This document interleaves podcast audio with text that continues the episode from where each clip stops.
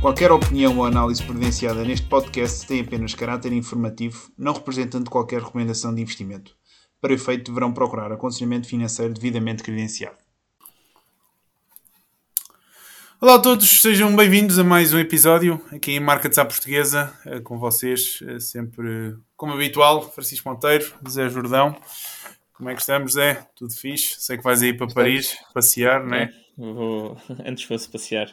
Tem a ver com o dia dos namorados ou vais lá não, tra trancar trabalho. um cadeado? Ou... Não? não, senão a ponta ainda cai. Ok. Então, aqui no, no menu desta semana, vamos falar aqui da questão do imobiliário em Portugal, que tem, digamos, marcado a, a, semana e tem gerado aqui bastante, bastante polémica, bastante discussão aqui nos últimos dias.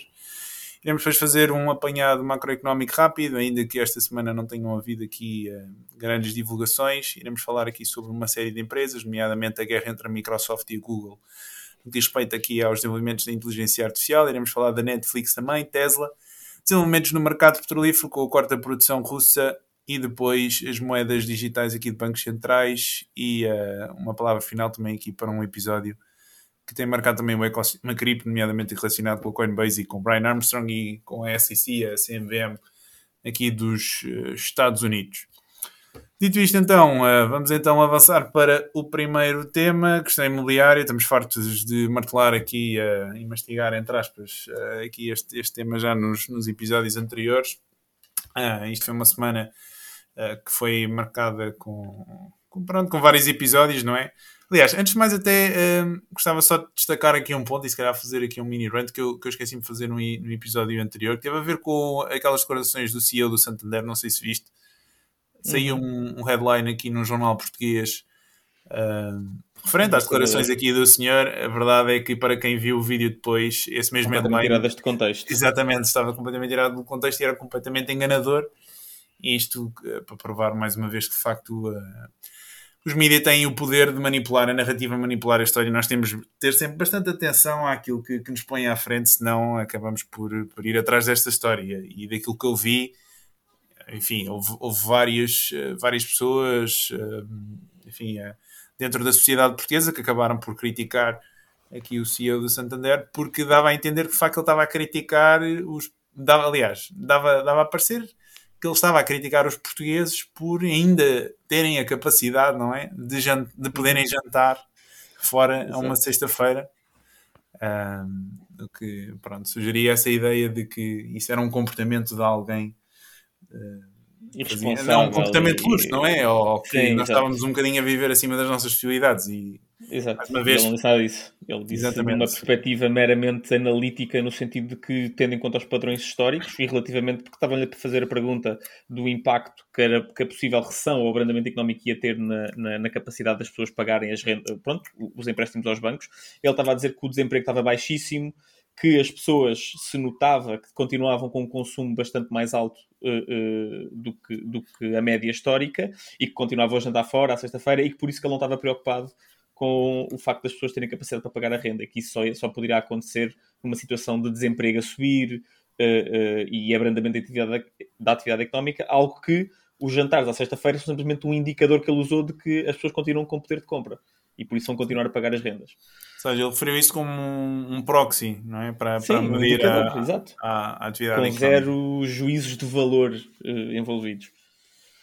Continuando então aqui esta questão, um, essas declarações uh, vieram então na, na sequência de, de, uma pergunta sobre a, a questão do, do, mercado imobiliário e tivemos esta semana aqui em Moody's também a, a referir e a, e a, enfim, a prever então uma possível correção aqui para o mercado imobiliário em Portugal agora em 2023. Uh, eh, uma semana que também ficou marcada pelas declarações aqui de Mariana Mortágua, em que, enfim, tem havido muito este debate, a questão não é oferta, procura, Acho que é claro e inequívoco para quem, enfim, faça o trabalho de casa que há claramente aqui um problema da oferta em Portugal, não é? E também acho que uhum. um, já, já escreveste também sobre isso. Acho que esse é claramente aqui um ponto que tem de ser desenvolvido se, se queremos, pelo menos, suavizar, não é? Aqui as, estas pressões aqui um, inflacionistas. Um, mas isto para, para dizer que de facto a, a senhora deputada Marina Mortágua disse, teve uma entrevista então esta semana, porque tem-se vindo a defender aqui a narrativa do controle de preços, não é? Um, uhum. Quem já estudou história monetária sabe muito bem que, enfim, nos N episódios inflacionistas um, que, que, já tivemos aqui no passado, a questão do controle de preços acaba sempre por, por surgir e acaba por ser apresentada sempre como, como solução, ainda que enfim, uh, os seus é resultados é sejam mais, sejam mais terem funcionado. Exatamente, os casos de sucesso serem, serem, serem mais raros com um trevo de quatro folhas. Um, mas ela, ela, ela refere então que para os senhorios, ou seja, o grande argumento contra o controle das rendas é que se as rendas não acompanharem a inflação, que os senhorios efetivamente poderão não colocar tantas casas no mercado. Um, e ela refere que não acredita que isso aconteça, ou seja, que os senhorios, mesmo com, entre aspas, menos menos rendimento vão continuar a colocar então essas mesmas casas aqui no, no mercado, referindo depois que uh, se for necessário o Estado deve uh, obrigar então, e indicamos fazer aqui um ataque ao direito à, à, propriedade privada. Atenção, já, já o faz de outras formas, mas enfim, fazendo aqui mais, mais um ataque, obrigando então aqui os detentores de imobiliário a colocar aqui as, as, as casas aqui no, no mercado. O que eu queria dizer sobre isto era para as pessoas refletirem, quem nos está a ouvir, eh, relativamente, eh, enfim, àquilo que representa, àquilo que deve representar efetivamente o direito de propriedade privada. E esse era o, o, o, ponto que queria fazer, na medida em que eu pessoalmente eu acredito que o direito, o verdadeiro direito de propriedade privada, nasceu em 2009, com, aliás, nasceu em 2008, com o white paper que foi publicado pelo Nakamoto em outubro de 2028. Porque todo, todos os ativos que nós temos estão garantidos devido à existência aqui de um Estado, e naturalmente, se esse mesmo Estado estiver comprometido ou se tiver, enfim, eh, uma atividade ehm, mais, mais agressiva uh, face, face, face aos indivíduos, face, face a quem tem património, não é? Um, corre o risco de, de, enfim, de ver, ter, ter problemas. E acho que essas, essas pressões vão, vão, vão subir aqui, daqui para a frente. Porquê? Porque nós vamos ter cada vez mais pressão social, ou seja, já falámos aqui da, da questão aqui uh, financeira dos Estados, uh, a única forma disto continuar para a frente é naturalmente bancos centrais continuarem um, bancos centrais e bancos continuarem a suportar no fundo este, este déficit monetário que existe por parte dos Estados isso um, irá com certeza fazer com que uh, pressões inflacionistas continuem e disparidade entre ricos e pobres continue e naturalmente uh, pressões sociais sobem e depois vai haver cada vez mais esta, esta pressão e este, este pedido para o governo intervir e corrigir, desculpa, e corrigir a situação.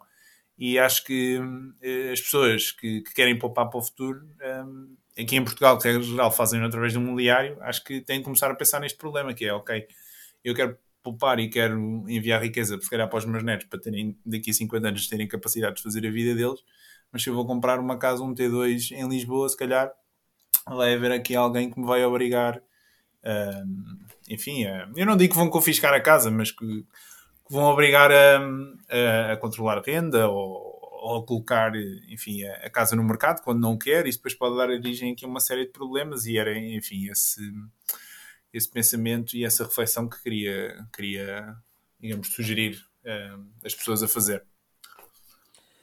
Hum, é assim, tenho muitas coisas a dizer. Eu, por princípio, sou contra uh, esta ideia de, de se proibir Claro que há, há coisas extremas que se devem proibir, não é? Uh, uh, mas em princípio, por princípio sou, sou completamente contra e sou completamente contra esta ideia de que se deve obrigar as pessoas a arrendar as casas uh, ou, a ou a obrigar as pessoas a, a, pronto, a, arrendar a um preço ou um determinado preço. Por acaso houve um caso muito recente em Berlim, em que se tentou fazer. Berlim passou por uma situação semelhante a Portugal, ainda que, a Lisboa, ainda que não tão agressiva relativamente à, à, subida dos preços das casas e das rendas, e tentaram fazer um controle das rendas e, e, correu mal. Basicamente, o que aconteceu foi que a quantidade de casas no mercado caiu. Um, e, e, e, acho que se, em Portugal seria a mesma coisa. Antes de. Eu já não lembro quando é que foi implementada essa reforma, mas. Uh, uh, durante um largo período depois do 25 de Abril, e mesmo antes do 25 de Abril, Portugal tinha as rendas controladas e era também por isso que as casas, e é também por isso que as casas portuguesas, ou seja, que só agora, eh, só nos últimos 10 anos é que se começou a investir mais no imobiliário porque de facto não havia muita, uh, não havia a procura de estrangeiros e não compensava investir em casas porque as rendas eram controladas e então não podias tirar de lá rendimento e então as casas estavam... Lisboa... Pá, eu lembro perfeitamente de Lisboa em, dois, em 2010, antes do boom imobiliário. Pá, e, e a Baixa estava em ruínas. Uh, uh, a quantidade de casas em ruínas na Baixa uh, era brutal. E isso era uma das consequências do controle de rendas que tinha existido durante décadas. Um, no entanto, isto não quer dizer para mim que o Estado não deve. Primeiro, o Estado tem que fazer um papel, que tem um papel que devia fazê-lo. Não sei se viste a notícia do Expresso de que só 3% do PRR alocado à habitação é que foi executado até agora. basicamente, o, o, Estado tem o plano de construir 30 mil habitações e até agora só executou 3% disso. 30 mil habitações até 2026. Uh, ele, o Estado continua a dizer que vai conseguir construir essas 30 mil habitações. As construtoras já vieram dizer que, é, quase, que é muito pouco provável que consigam fazer isso. Uh, primeiro, porque não há planeamento. Um, depois, também por causa das questões da, da inflação e não sei o quê, da, da, da subida dos custos e, e tudo isso. Um, ou seja, o Estado não está, não, não, está a fazer aquilo que o Estado pode fazer do seu lado, que é uh, tentar pôr o parque habitacional que tem no mercado e usar os fundos que tem para construir casas não está a fazer, por isso, logo só aí acho que é injusto ir, a, ir exigir aos privados que façam aquilo que o Estado não está a fazer. Em segundo lugar, acho que concordo plenamente com a ideia de que as, as pessoas devem ser incentivadas, a, a, ou seja, a ver uma casa desabitada no meio de Lisboa, para mim, deve ter um custo. Agora, o custo não deve ser tu és obrigado a, a arrendar aquilo, o custo deve ser, amigo, tens que pagar um imposto qualquer. E daí voltamos àquela conversa que eu já falei aqui muitas vezes do, do Land Value Tax, que uh, uh, toda a gente teria que pagar um imposto e se a casa não tivesse a ser usada, pronto, seria um custo enorme para, para, para o senhorio. Eu acho um, que a solução passa mais por deixarmos de utilizar casas como reserva de valor, como tu sabes. Também, também concordo, concordo. Porque uma coisa que por acaso vi um, um, um meme engraçado no Twitter esta, esta semana, que era um, um, pá, um meme de uma pessoa a dizer quem é que quer, quem é que quer uh, habitação uh, barata. E toda a gente, um homem, um político a dizer de um púlpito, quem é que quer habitação barata? E toda a gente, eu. Quem é que quer ver o, valor das casas cair? E ninguém quer ver o valor das casas cair. E estas duas ideias não são conciliáveis. Ou seja, nós não podemos ter habitação barata e ao mesmo tempo as pessoas a porem na casa uh, a, sua, a, a sua ferramenta uh, ao seu ativo de poupança de longo prazo. Não, não dá para ter as duas coisas. Porque se é teu, a, a, tua poupança de longo prazo e se tu estás a contar que o valor vai sempre apreciar, quer dizer que a habitação vai ficar mais cara para alguém. E então estas duas coisas não são conciliáveis. Uh, eu concordo 100% com o que estás a dizer. Uh, de que não. Viraste uma casa não hoje? Ser... Não, acho que isso tem a ver com Bitcoin. Uh, tem a ver com simplesmente de que não devia ser um ativo de, de... que enriquece uma pessoa, porque primeiro não é um ativo produtivo, é um ativo não produtivo. E, e na minha é opinião, ativos produtivos não deviam ter um rendimento, um, não deviam ter um rendimento que fosse acima do custo de capital. Sim, claro, uma casa, serve, uma casa serve para, para as pessoas viverem nela, não é? Para, para estar a fazer face. Seja, quando eu digo que não é um ativo produtivo, estou a dizer que, excetuando os casos do turismo, que mesmo os casos do turismo são muito debatíveis, uma casa não produz bens e serviços. ou seja, não, um, um, um, o imobiliário nunca vai contribuir para o crescimento de longo prazo a produtividade de um país.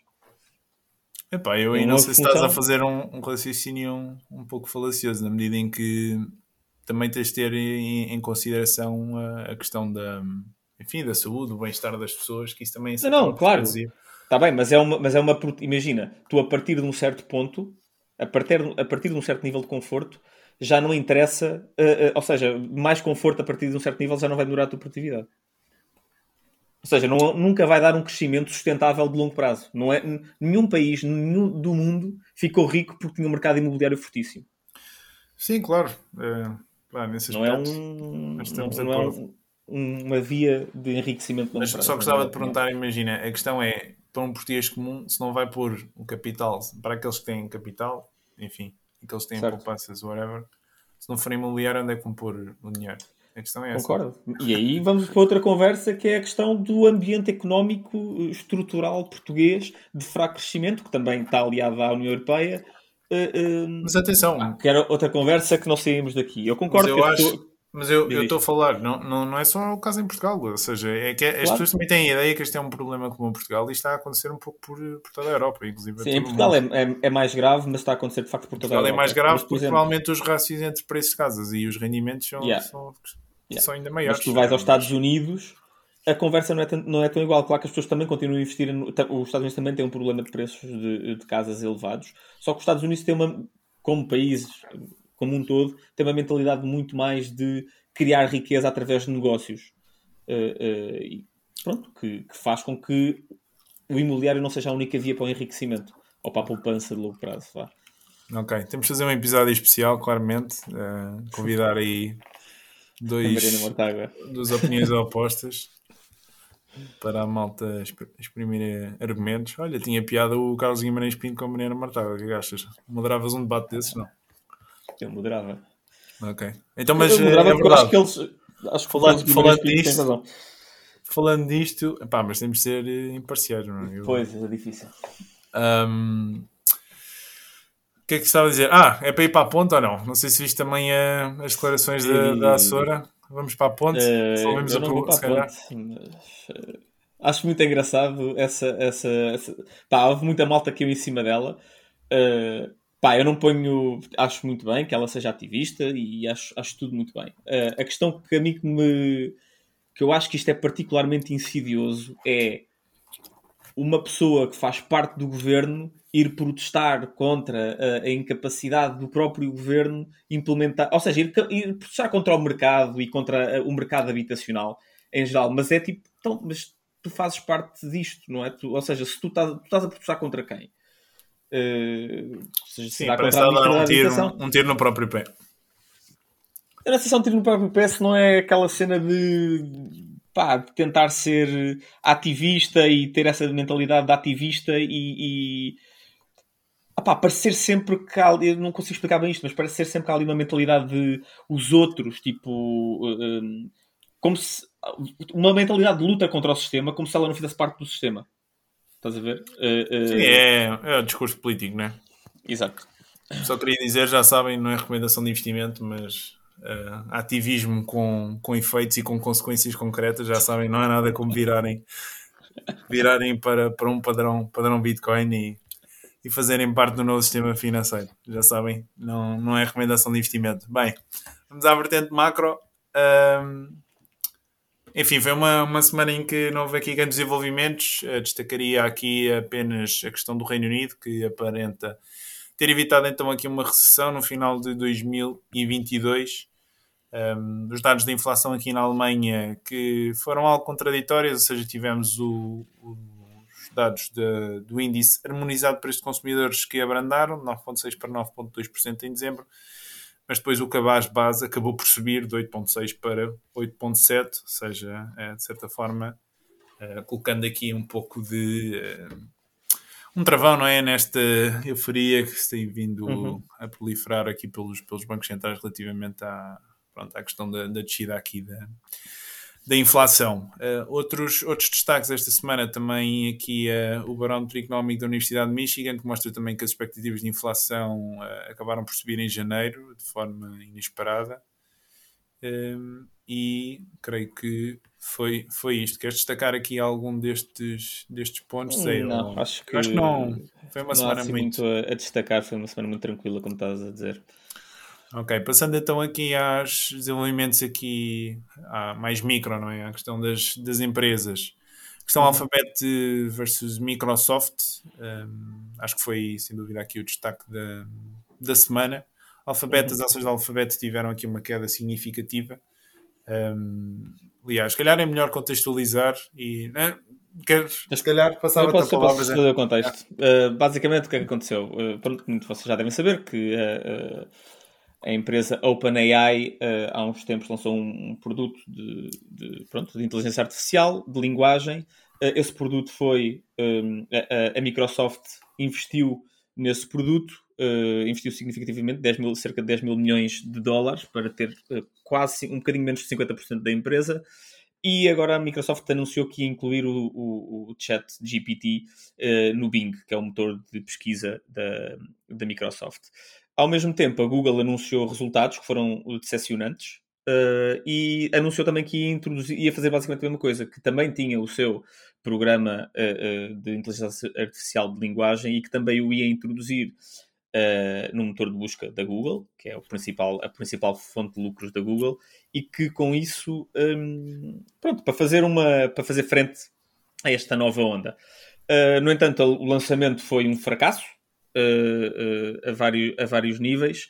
E uma coisa que pá, eu que sigo mercados há algum tempo acho que é muito rara, e, e, especialmente em empresas tão grandes, foi a atitude do CEO da Microsoft que basicamente declarou guerra ao, ao mercado do, do, motor de busca da Google.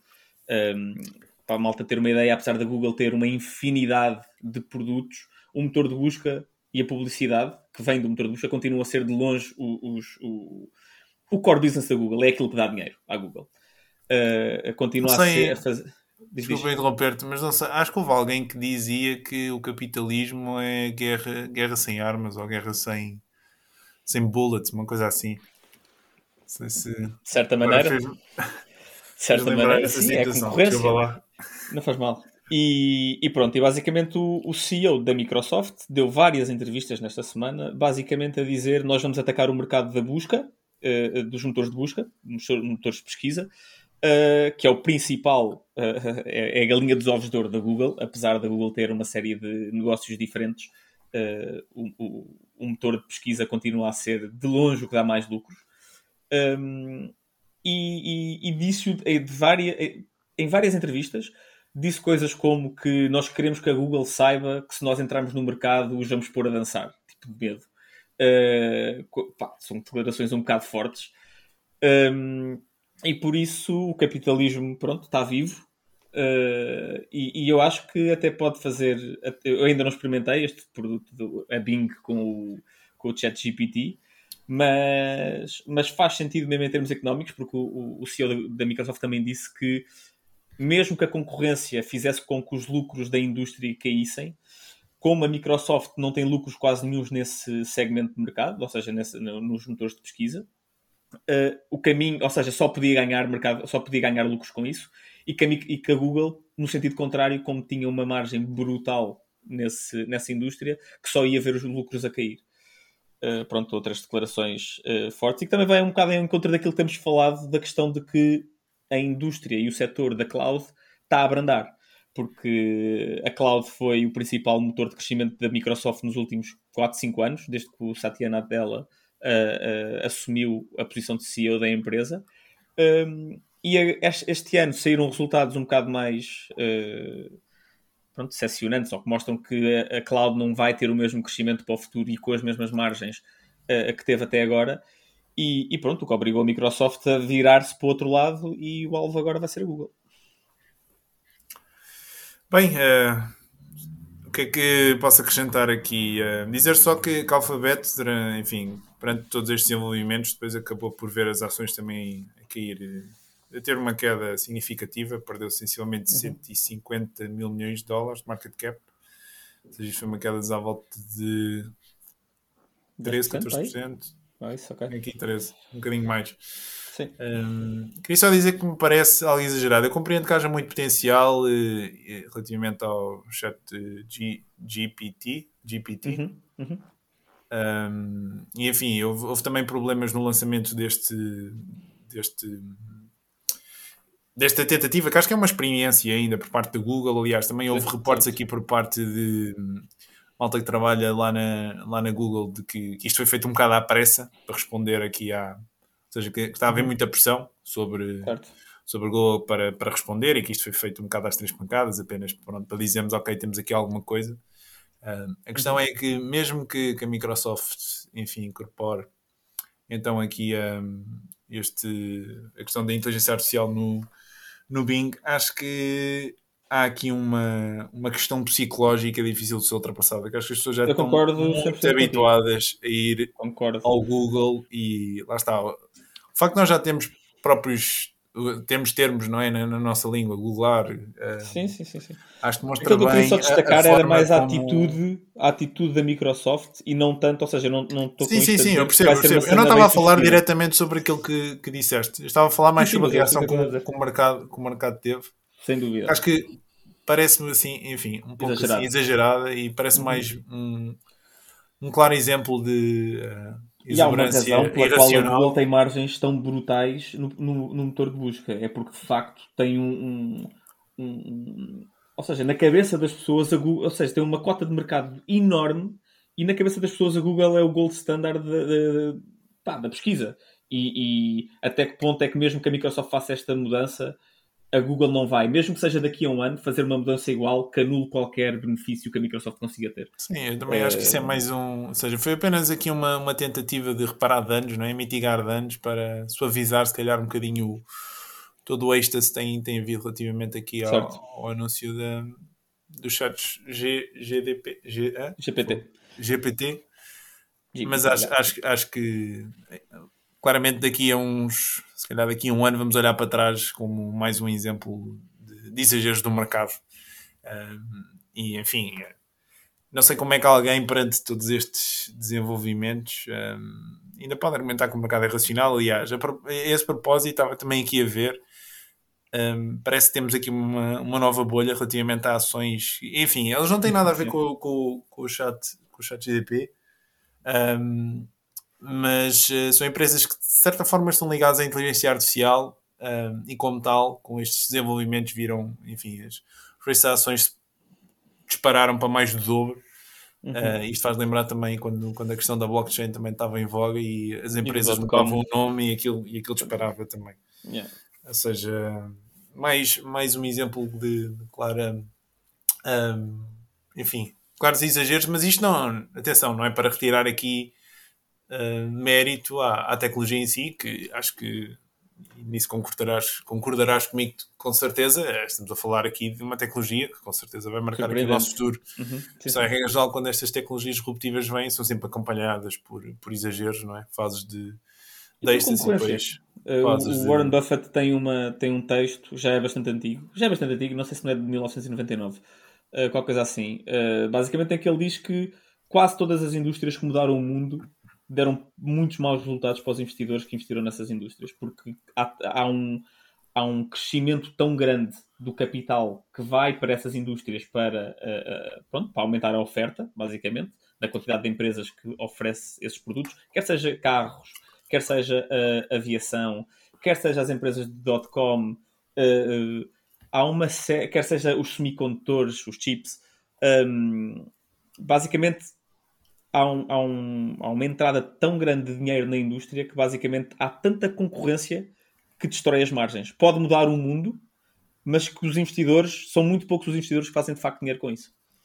E aqui pode ser um caso desses. Eu acho que o George Soros também tem qualquer coisa publicada que te...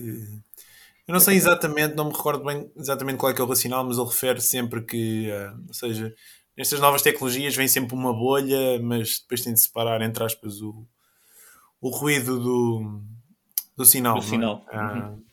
É sempre essa questão. Certo. Ok, passando então aqui às próximas empresas que queremos então comentar. Tivemos aqui a questão também da Adidas, as ações a caírem mais 10% devido à notícia de que os estoques de produtos do Kanye West estão aqui a acumular-se. És fã do, do Kanye, ou Zé? Uh, gosto de algumas músicas, mas não conheço o trabalho a fundo para dizer que sou um fã de, das músicas dele. Tipo, gosto de algumas, outras não dizem nada.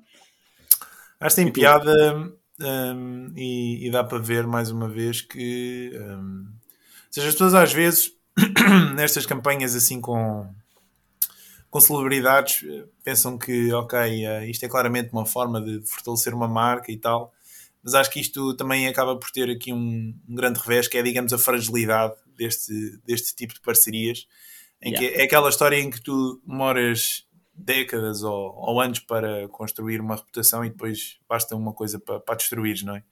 Yeah. E, e quando, quando as marcas fazem este tipo de, de parcerias, depois põem-se a jeito nestas, nestas mesmas situações. Claro, depois existem parcerias hiper mega bem sucedidas, não é? Uhum. Um, mas enfim, isto é, acabou por ser claramente aqui um, um tiro um tiro no pé e, um, enfim, também aqui uma história que marca a semana. Também já agora tive curiosidade, também não sou bastante fã do Kanye West, ainda que hip hop não seja aqui a minha, eleição. Um, mas também ouço hip hop, mas lá está, não é aqui o meu género, o meu género de eleição, o meu género preferido. Ok, passando aqui à, à, Netflix, notícias da Netflix, vai começar a ir atrás então do pessoal que anda a partilhar contas. Uhum. Uh, enfim, o Reddit aqui tudo, tudo em brasas, a dizer que vai, vai tudo começar a piratear filmes e. Sim. A, a malta do Wall Street Bets também já aqui. A malta do Wall Street Bets também já aqui a, a, dizer que vai, vai tudo a, está tudo a comprar putos aqui também para, para a Netflix, enfim. Um, estava a dizer que chegou a à Assembleia da República. Já chegou à Assembleia da República, já há deputados a tentarem pôr uh, a questão no Parlamento, tipo uh, se isto é legal, se isto é aceitável ou não. Pronto, essa, para essa, mim é, é uma parvoíce, é um serviço que é pago, uh, tem as suas regras e, e, e, pronto, e as regras são, são claras que é tu não podes, não devias poder partilhar com pessoas fora do teu agregado familiar, do teu household. Um, Estamos aí, somos todos irmãos, José. O quê? Somos todos irmãos, pá. Exato. Mas só queria eh, dizer, é, essa malta então no Parlamento ganha 3.500 euros por mês e não tem, não dinheiro para não pagar. Consegue pagar uma continha da Netflix, pá, também, também acho. Um, mas pronto, aqui Portugal vai ser um dos primeiros países a, a, a ter o. A Estou aqui a ver Canadá, Nova Zelândia, Portugal e Espanha. Exato. Vão ser os primeiros. Um, e, e pronto, eu acho que se a malta fizer as contas, pode ser que isto não seja assim tão mal quanto isso para a Netflix, porque basicamente aqui a conta que a Netflix está a fazer é de que a Netflix disse que há cerca de 100 milhões de agregados familiares que estão a partilhar a conta de maneira indevida. A Netflix tem 230 milhões de subscritores, por isso 230 milhões de agregados. Um, ou seja, 43% estão a partilhar indevidamente a conta e a Netflix acha que está a perder. Pronto, não acha, isto é óbvio, está a perder dinheiro com isto. Um, ou não está a ganhar dinheiro com isto e que isso está a impedir de investir em conteúdo. Pronto, esta parte do está a impedir de investir em conteúdo eu duvido muito, porque a Netflix tem tido um investimento, tem, não só tem investido ela própria em conteúdo uh, uh, quantias recorde, como obrigou todo o setor a investir quantias recorde em conteúdo. Eu, eu lembro-me que há um ano ou dois uh, o investimento das principais, das maiores empresas de streaming em conteúdo era 100 mil milhões por ano, que é uma quantia gigantesca. Um, e, e, e, por isso acho que não acho que é uma, uma questão de lucros, que é legítimo, não é? Eles estão a investir em conteúdo, querem ter os lucros, e a Netflix, apesar de já ter lucros, não tem lucros assim tão consideráveis quanto isso. Tem lucros de cerca de 6 mil milhões de dólares por ano, mas o free cash flow uh, é de 1,6 mil milhões, uh, ou seja, é muito, muito abaixo. Um, e pronto, agora, qual é que é a jogada que eles estão aqui a tentar fazer? O que eles acham é que Imaginam a conta mais cara em Portugal, que é 16 euros, dividida por 4 pessoas, que é o, que é o limite. Basta à Netflix que duas dessas pessoas fiquem com uma conta básica de, 8, de 7 euros, que basicamente a Netflix quase não perde dinheiro nenhum nisto. Ou seja, a Netflix pode, a Netflix acha que pelo menos duas pessoas em contas destas vão continuar a pagar, em contas separadas, eh, mesmo que seja num plano mais baixo. E que por isso a probabilidade da empresa perder dinheiro eu não acho que é assim tão alta. Uh, além de que um, um fator que não tem sido falado, mas que eu acho que é muito importante, é que a Netflix e todos os serviços de streaming, mas principalmente a Netflix, porque tem uma estratégia de lançar muito mais conteúdo uh, uh, com muito mais frequência do que as outras, também conteúdo, na minha opinião, de pior qualidade, é que criou um hábito em muita gente de o hábito que se tinha de ligar a televisão. há muita gente que tem o hábito de ligar a Netflix. e, e e eu não sei até que ponto é que não há muita malta que diz que não tem problemas nenhum em cancelar a Netflix. Que, Está agarrada. Pá, yeah. a, questão, a questão que eu faço é: ok, há malta que fizeste os pontos relativamente a, enfim, à possibilidade da Netflix perder dinheiro com essa situação, mas também temos de falar da possibilidade de eles também ganharem aqui receita adicional com a malta que claro. vai ser obrigada, não é? Claro, exatamente. Estavas a, a falar no geral. No... Eu estava a dizer, no, eu estava a dizer que um, um, um, worst case scenario é que se todas as contas que fossem partilhadas, uh, uh, especialmente essas que são as que têm quatro pessoas, se pelo menos duas dessas quatro permanecerem no, no serviço, eles não vão perder dinheiro. Ou seja, qualquer outra, o, o que vier o resto, o vier o resto é, disso, é bónus. É bónus. Ou seja, eu não acho que é assim tão óbvio. Achas que isto até pode ser beneficiado? Pode ser, é? assim, também pode ser que não. mas, mas acho que não é tão óbvio assim de que vão perder dinheiro e ponto. Sim, eu também a, a primeira coisa que também me chamou a atenção foi, enfim, essa tempestade negra toda a gente começou a pintar, toda a gente a dizer que ia cancelar também. Eh, e acho que eles também não yeah. vão fazer algo que, que é do direito deles, não é? Sim, sim, claro. Mas enfim. Ah, não, isto não é uma caridade. Eu confesso que, que sou um, um desses utilizadores, entre aspas, fantasma. Um, mas, confesso, mas confesso também não vou ser daqueles que vai estar disposto a, a pagar esse adicional. Aliás, eu, eu Netflix, eu acho que a única coisa que realmente me deu gozo ver na Netflix foi aquela série do Last Dance do Michael Jordan. Por de resto, são, são, são tudo coisas, pá, ok, já que alguém que, que, comprou e que partilhou o acesso comigo, ok, vamos ver aqui, mas não é nada que, ok, vamos, vou, estou disposto a, a comprar, estás a perceber? Certo. Eu concordo, eu, eu acho que lá está, que a Netflix é o pior do, dos serviços de subscrição em termos da quantidade de conteúdo, da qualidade do conteúdo. Mas é, Qual é, é o melhor, melhor então? Pá, na minha opinião, é HBO. Uh, mas lá está, mas a HBO lança um, uma ótima série a cada dois meses. A Netflix lança pá, sete mais séries por mês. E cria um hábito muito maior. Pá. E depois há, há de haver uma ou duas por ano que vão bater e que vão ser um fenómeno. Ok. Trade para 2023, short à Netflix, comprar AT&T. Não, Acho que é AT&T, não, é? Discovery. Uh, é pá, olha, um disclaimer, eu sou investidor da, da, da, Discovery e que, pronto, por isso, que agora já não é Discovery, agora é a, a Warner Brothers Discovery.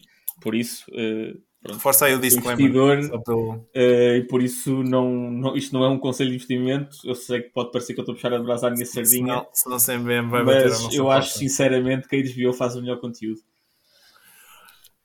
Ok, acho que já demos aqui um, latim suficiente sobre estes temas. Temos também uhum. aqui a questão da Tesla, não sei se viste, pá, já dobrou desde os mínimos de janeiro. Uhum.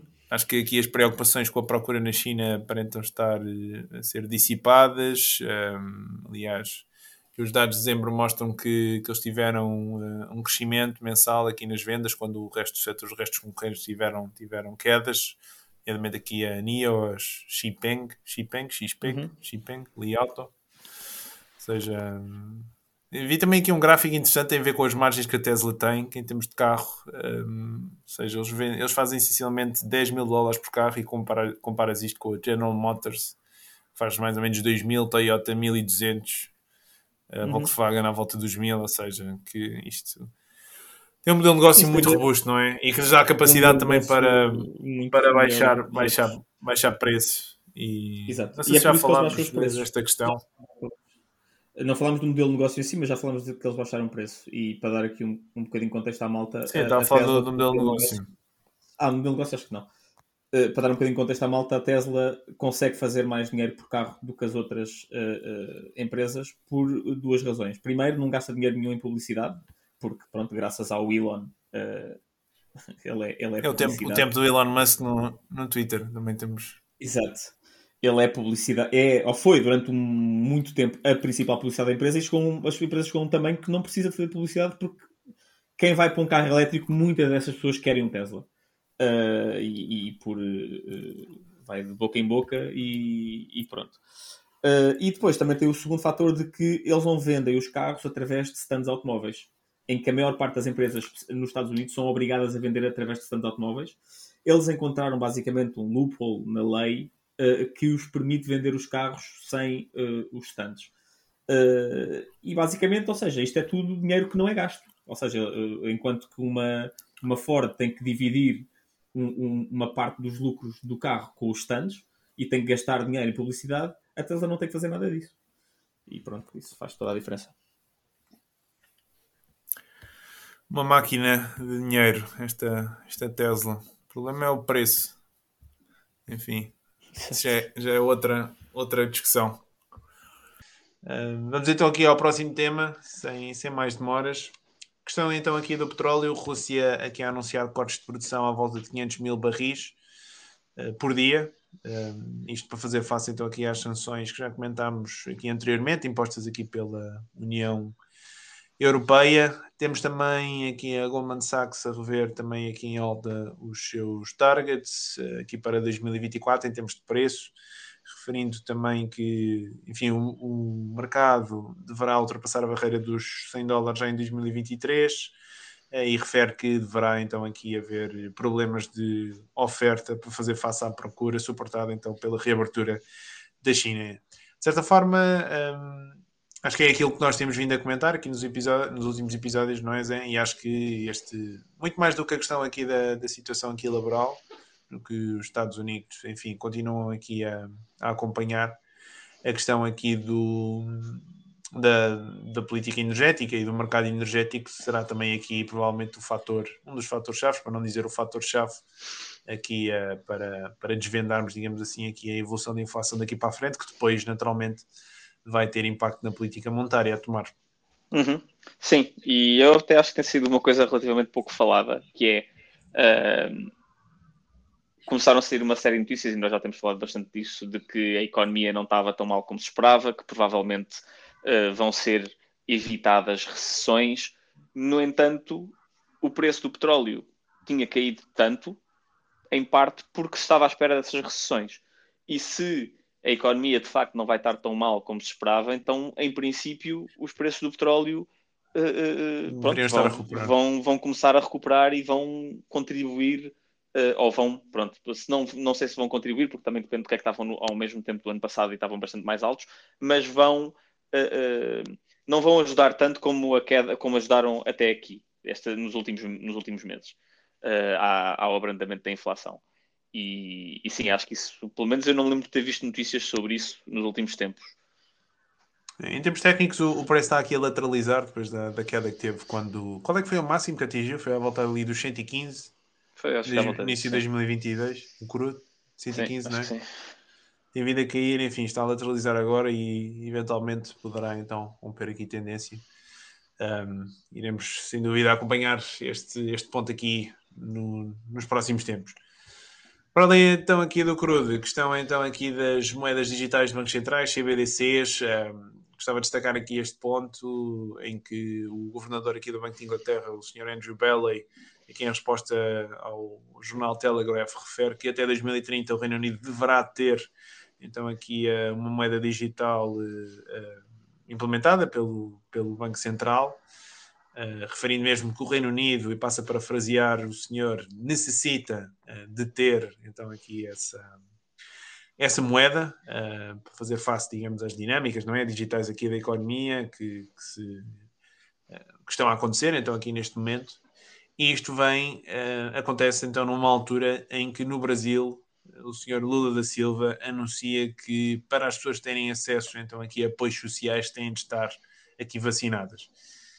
E a minha questão, e era isto também que queria, uh, digamos, era essa a reflexão que queria uh, sugerir para, para quem nos está a ouvir, é se estas pessoas tivessem já o controlo eh, que uma moeda digital do Banco Central providencia, como é que seria, então, uh, atravessarmos este período do Covid? Uh, com, aliás, como é que seria atravessarmos, então, esse, uh, o período que nós tivemos no, no Covid numa, com este, com este controle então por parte dos Estados, eh, em que imaginem, enfim, não estás, enquanto não estás vacinado, eh, só 50% do teu dinheiro é que funciona, ou alguma coisa aqui do género. Um, eu, já, eu já tenho mencionado aqui este tema vários, nos vários episódios, mas creio que é importante reforçar que, mais uma vez, que vem sem dúvida, estamos a caminhar aqui para, para tempos mais orleanos e, na minha opinião, a única ferramenta onde nós podemos combater isto é de facto com Bitcoin. Sei que parece assim um bocado uh, história da carochinha, mas a verdade é que acho, acho mesmo que daqui a, a 50 anos os nossos, os nossos netos só vão ter CBDCs e vão andar cada vez mais restringidos relativamente àquilo que podem ou não fazer, ou vão ter de facto aqui uma, uma moeda que não pode ser censurada e vão ter naturalmente a liberdade que tão, tão merecem. Hum, Pois, eu, eu não, pá, não consigo perceber, uh, eu não consigo perceber a ideia por trás das CBDCs. Não percebo porque é que os governos sentem uh, ou os bancos centrais, aliás, sentem que devem fazer uma CBDC, uh, especialmente quando tantos Estados e governos criticam bitcoins e outras moedas digitais. e, ou seja, o user case de uma CBDC, a mim parece-me inexistente. pelo menos do, da perspectiva é de quem usa, usa dinheiro, que é a maior parte das compras que nós fazemos já é digital. A maior parte das compras não são feitas com dinheiro, cada vez menos compras são feitas com dinheiro físico. Uh, e por isso uh, custa-me um bocado ver qual é a necessidade de fazer isto até 2030, até 2050, até 2100. Uh, e, e estranha-me essa, essa, essa missão. Faz não, faz existe, não existe use case. Eu posso dizer que conheço pessoas que trabalham dentro destas instituições reguladoras, eles próprios reconhecem que isto é apenas enfim, uma forma de tentar alimentar a narrativa de que estão, entre aspas, a acompanhar aquilo que, que o mercado está a fazer, ou seja, que como, okay. como Pronto, então, tentar, se... tentar vender a narrativa de que, ok, um, Bitcoin ou, ou mesmo outras moedas, aquilo que estão a fazer, nós estamos a fazer agora, por isso não há necessidade de vocês saírem, entre aspas, do nosso, do nosso call. Uh, fazendo aqui okay. a analogia. Pois, é. não, não, consigo, não consigo perceber, uh, e mesmo que seja esse o caso, pronto, percebo ainda menos. Um, porque isso é quase uma. É uma. É assim. Para mim, isso é uma maneira deles assumirem derrota e é o. Ou seja, tendo em conta a, a minha compreensão do sistema monetário, uh, uh, que acho que é boa, que já li bastante sobre o assunto, uh, mostra que nem eles conhecem bem o que é que estão a trabalhar. Porque aquilo que dá força a uma moeda fiat é, e, tu já vais falar disso daqui a bocadinho, da questão da, Coinbase e da, da SEC e não sei o quê, é a força do governo. E a verdade é que, na minha opinião, para mim este é não é o único, mas é um, para mim o maior bear case contra as, as, as moedas digitais, é que de facto o governo pode dizer: olha, tu está-se uh, bem, tu podes ter bitcoins à vontade, mas se eu disser que não, que é ilegal, todas, todos os mecanismos que tu possas usar para transacionar essas bitcoins num, com o mundo real vão ser altamente dificultados. Porque vamos fazer com que seja ilegal ou o que é que seja. E, e, e pá, e pronto, a mim mostra um bocado que as pessoas que estão nesses. Uh, ou também é possível há aqui qualquer coisa que eu, tô, que eu não estou a ver. Está a escapar. Que eu não sei como está a escapar, que eu também não sei tudo, obviamente. Uh, ou então as pessoas que estão uh, no BCE e nessas entidades reguladoras a que te referes não percebem bem o que é que estão a regular. Enfim, é sem dúvida aqui. Uh um fantasma, digamos assim. Mas eu, eu queria dizer que as moedas, as moedas fiduciárias, o valor delas é zero, Zé, independentemente do governo ser mais forte. Não, não é. Nós usamos, toda a gente usa moedas fiduciárias todos os dias para comprar bens e serviços. Aliás, fazendo, fazendo aqui, é, aponto se calhar esse raciocínio, o valor é subjetivo. É verdade. O valor é sempre subjetivo. Claro. A questão é que aquilo que a história nos mostra é que mais tarde ou mais cedo as pessoas todas coletivamente acabam por chegar à conclusão de que o valor das moedas fiduciárias acaba por ser zero. Acho que foi o Voltaire, Voltaire, filósofo francês, que no século XVII ou XVIII disse isso, que o, que o dinheiro fiduciário acaba sempre por regressar ao, ao valor natural dele, ainda que mais uma vez não existe um valor natural. Também como o Buffett argumenta, não é o valor intrínseco, mas que acaba sempre por regressar a zero. Ok, mas acho que está. Diz, diz. Voltaire não percebe nada da economia. Não percebe? Não percebia. Isso, isso é um statement forte. Acho, que percebe, acho que percebe muito mais, particularmente do que muitos economistas que andam, andam por aí. Ok, para concluir então aqui o episódio, temos também aqui desenvolvimentos no que respeita ao mundo cripto e aqui a SEC, a SEC, a CMVM aqui dos Estados Unidos está a ir atrás aqui de uma série de corretoras eh, americanas, devido ao facto de que grande parte, na minha opinião, todas as criptomoedas menos Bitcoin terem características de valores uh, mobiliários, ou seja, de securities, e como tal e, como tal, terem de corresponder aqui à, à lei, a um enquadramento legal. Um, já. Qual é que foi a. A corretora foi a, Ge a Gemini, dos, dos gêmeos Winklevoss. Uhum. Esta semana foi aqui a Kraken, que foi então obrigada a, no fundo, eliminar e desligar aqui uma série de serviços relacionados com staking. Com staking. Um, e, uh, enfim, o, o, CEO da, da Coinbase, o Brian Armstrong, veio aqui para o Twitter chorar a dizer que, que isto é um ataque ao ecossistema, que, enfim, que a SEC provavelmente irá. Sente-se que a SEC provavelmente irá, irá lançar também aqui uma ação contra, Coinbase, contra a Coinbase aqui no, no futuro próximo. Um, enfim, ele veio, ele veio chorar, lamentar aqui a situação, mas, mas lá está. Se, qualquer pessoa que, que, que, se refira e que faça o Huawei test, particularmente, por exemplo, a questão do Ethereum, rapidamente chega à conclusão que isto jamais, em circunstância alguma, poderá ser considerado uma, uma, matéria-prima digital, como é o caso aqui da, da Bitcoin. O presidente do SEC já referiu precisamente que a única que tem, tem características de matéria-primas é, é a Bitcoin, e, e nesse aspecto acho que não há aqui grande campo para dúvidas. E, e continua, uh, pronto, a malta mais ligada aqui às altcoins continua a tentar alimentar esta confusão quando, quando creio que já lá está, não há, não há dúvidas. Isto também para dizer o quê? Um, com todos estes desenvolvimentos relativos à, à Kraken, que obrigaram então a, a, corretora a desligar estes serviços de staking, o que é, o que, é que acontece? Se estás a par aqui da mudança de, de Proof of Work para Proof of Stake, em termos de, do, do método, digamos, de consenso aqui da, da blockchain Sim. de Ethereum. E o que sucedeu é que houve uma carrada de gente que, no fundo, tem um, acabou por stakear, ou seja, tem os seus tokens bloqueados aqui de um, junto de um validador. Um, só que o que é que acontece? Uh, a Kraken não pode simplesmente acabar com esse, com esse staking porque as pessoas só poderão uh, levantar aqui essas moedas depois do, do, próximo, do próximo upgrade em Ethereum, do próximo hard fork que se está previsto lá para março de 2023. Uh, e que naturalmente poderá ser adiado. Uh, isto para dizer o quê? Um, cheira, cheira completamente a centralização, ou seja, mais uma vez temos aqui a prova clara de que uh, temos aqui um grupo de pessoas que acaba por ter uh, uma, uma influência uh, e na minha opinião, não, não, não consigo perceber como é que. Como é que. Acho que. Mas lá está, para o ecossistema cripto e para, para a malta das altcoins, acho que tem muito mais a ganhar, entre aspas, um, entregarem-se, vá, fazendo face à expressão, e tentarem-se enquadrar junto à regulação que já existe e que naturalmente uh, haverá naturalmente determinados aspectos que têm de ser feitos, têm de ser uh, criados do zero, não é?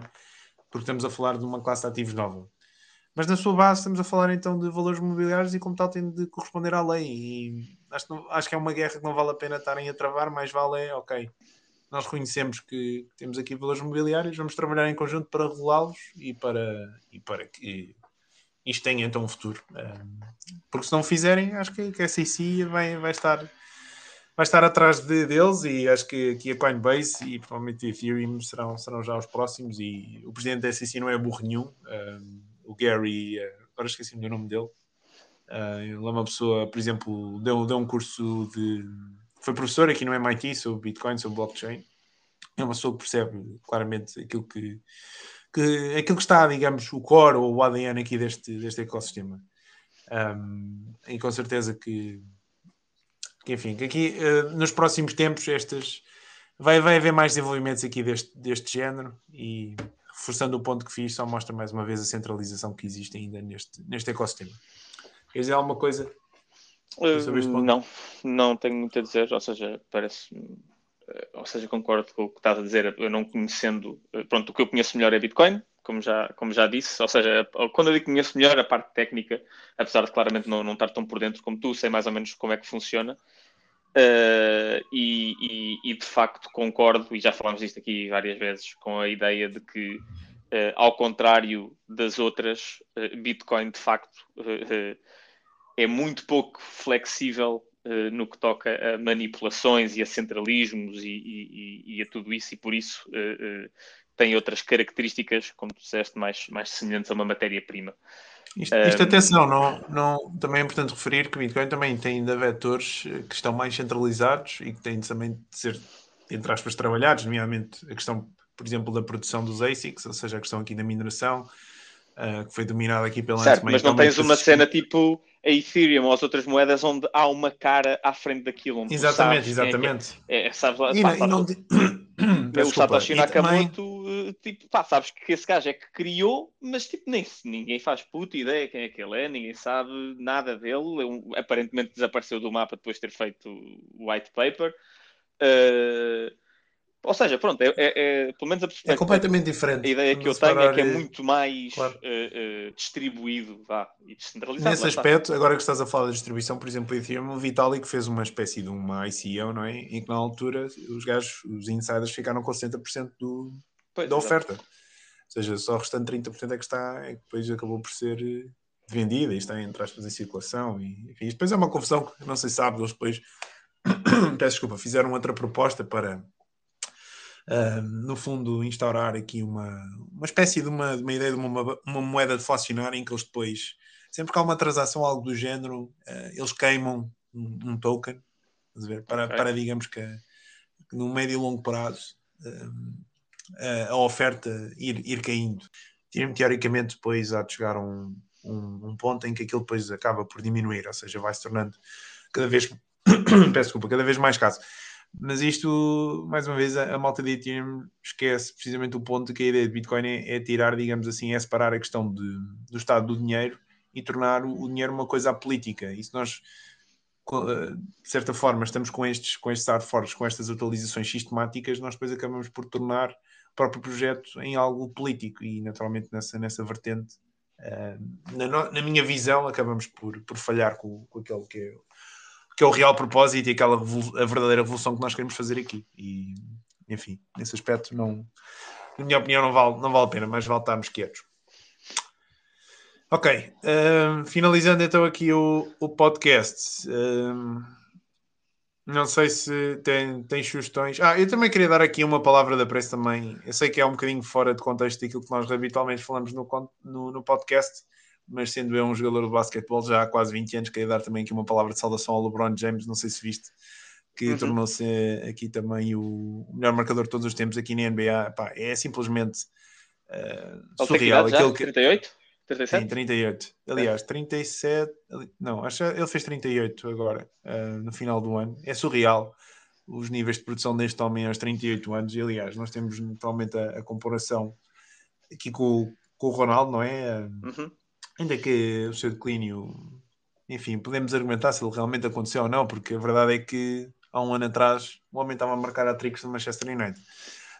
Um, mas enfim, o LeBron, para as pessoas terem noção, ele continua a produzir tanto ou melhor como produzia há, sei lá, 15 anos atrás, eh, quando tinha 23, 24. E já nunca, não, jamais em circunstância alguma tivemos alguém, pelo menos na história aqui do, do desporto, a fazer algo semelhante. E pá, é simplesmente fantástico e queria deixar aqui uma saudação e os, meus parabéns. Eu aproveito a tua saudação para deixar a minha saudação ao Phil Knight, o fundador da Nike, que uh, não sei se tu viste a fotografia do, vi, vi. do Foi lançamento, a única, que era basicamente a única pessoa que estava a desfrutar do espetáculo e estava a ver o LeBron a fazer o sexto, o, o, pronto, os pontos para, ultrapassar. O, é, ele ultrapassou quem? O Karim? Sim, o Karim Abdul-Jabbar. Uh, e, e, pronto, o fundador da Nike, enquanto estava, uh, pronto, basicamente a ver o momento, uh, estava toda a gente a filmar o momento com os telemóveis e, e, e pronto, acho que foi um, um momento engraçado, se bem que para mim um, um bocado trágico. Um, trágico. relativamente a recomendações, eu gostava de recomendar um livro que acho que também é um livro que tu vais gostar. Um livro o que... não. Não, não, de todo. Eu nunca li o Shoe Dog, por acaso. Não? Pá, uh, olha, não. já agora fica a minha recomendação então. então é, é muito fixe. Uh, li, o, o gajo é. Acho que foi ele mesmo que escreveu a 100% sim, sim. e. É a biografia é... do fundador da, da Nike.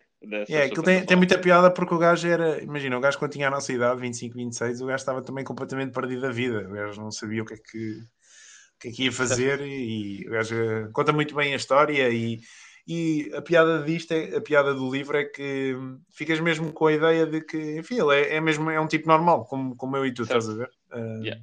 Ao contrário da, daquilo que, regra geral, as pessoas acabam por eh, projetar neste, nestas pessoas.